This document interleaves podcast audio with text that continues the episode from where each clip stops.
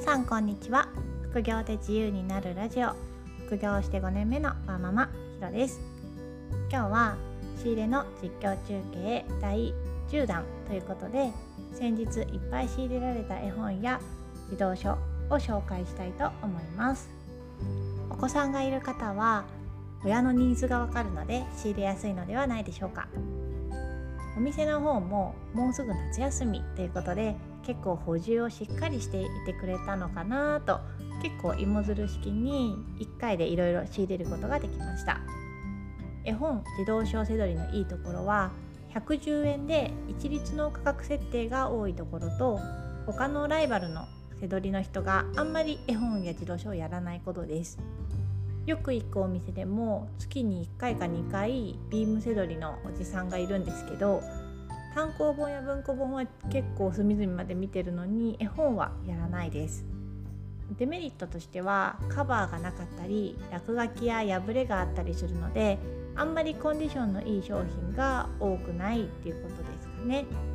カバーがないぐらいだったら私は仕入れるんですけど落書きや破れテープの補修跡とかがある場合は仕入れないです。自分が買う立場だとしたらカバーがないのってあんまり気にならないんです。どうせ子供がすぐカバー取っちゃうんですからね。だからカバーがなくて110円で売られている商品は私にとって結構狙い目だったりします。大人向けのアーティスティックな書き込みとかが多い書き込みっていうのはすごい緻密な絵っていうことですね。緻密な絵の絵本だったらあんまり大人向けなのであんまりダメージが少なくて綺麗なものもあります。前提知識はそのぐらいにして仕入れた時に考えたことなどリアルに紹介しますね。まず私が見に行った時は児童書が充実してるなっていう印象を受けました。なんかぎゅうぎゅうに詰まってたので見てみようと思いました。以前の仕入れ実況中継で「ドラえもんの科学ワールド」を4冊セットにして売ったお話をしたんですけどそういう学習系の漫画や児童書が充実していました。まず仕入れたのがスティーブ・ジョブズの漫画の電気です。110円で売ってました。まずスティーブ・ジョブズがもう電気になってることにびっくりしました。きっと読ませたい親はいるだろうなと思ったので調べてみました。自動車は単価が安いので手数料が安いメルカリで販売履歴を見てみます。小学生の親の世代ぐらいはメルカリをよく使うユーザー層だと思うのでそういう意味でもメルカリが合ってる気がします。そうすると600円から700円ぐらいで売れてたので680円で売りました。なんといっても仕入れが安いので1回で300円ぐらいの利益です。スティーブ・ジョブズのその電気は学研の世界の電気というシリーズだったんですけど別のシリーズでコミック版世界の電気というのもありました。こちらはポプラ社のものです。何冊かメルカリで履歴を調べて高そうなやつを仕入れました。同じシリーズでも電気の特集する人によって価格が結構違ったので個別に見た方がいいと思います。もしくは何冊か買ってセットで売っちゃうっていう手ももしくは何冊かセットにして売っちゃうっていう手もあるんですけど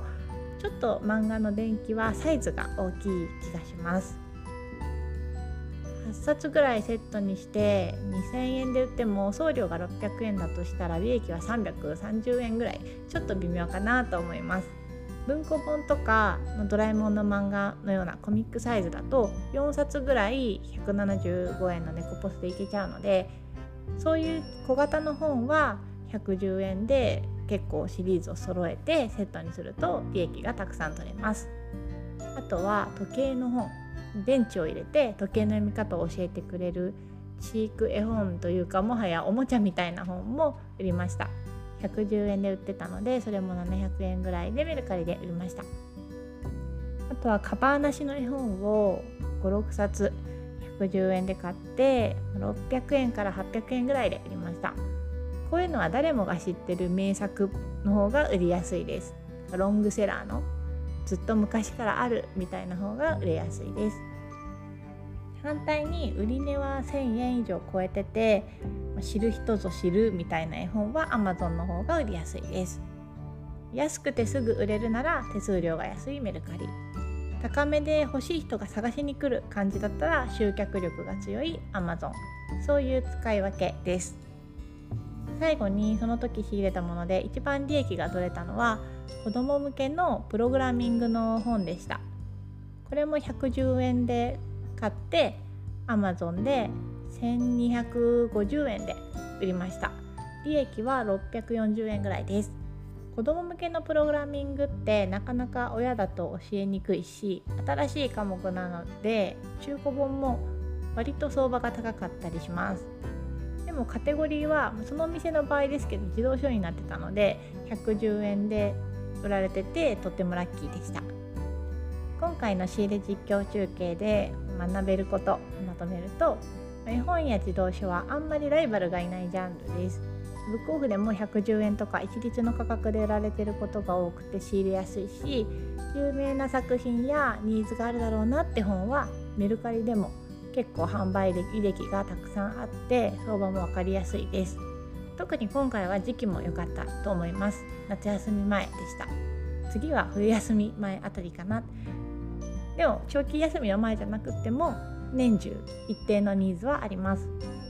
状態には注意しないといけないんですけど、まあ、学習漫画とか親が読ませたいなって思うような本が110円で売られていたら是非チェックしてみてくださいね。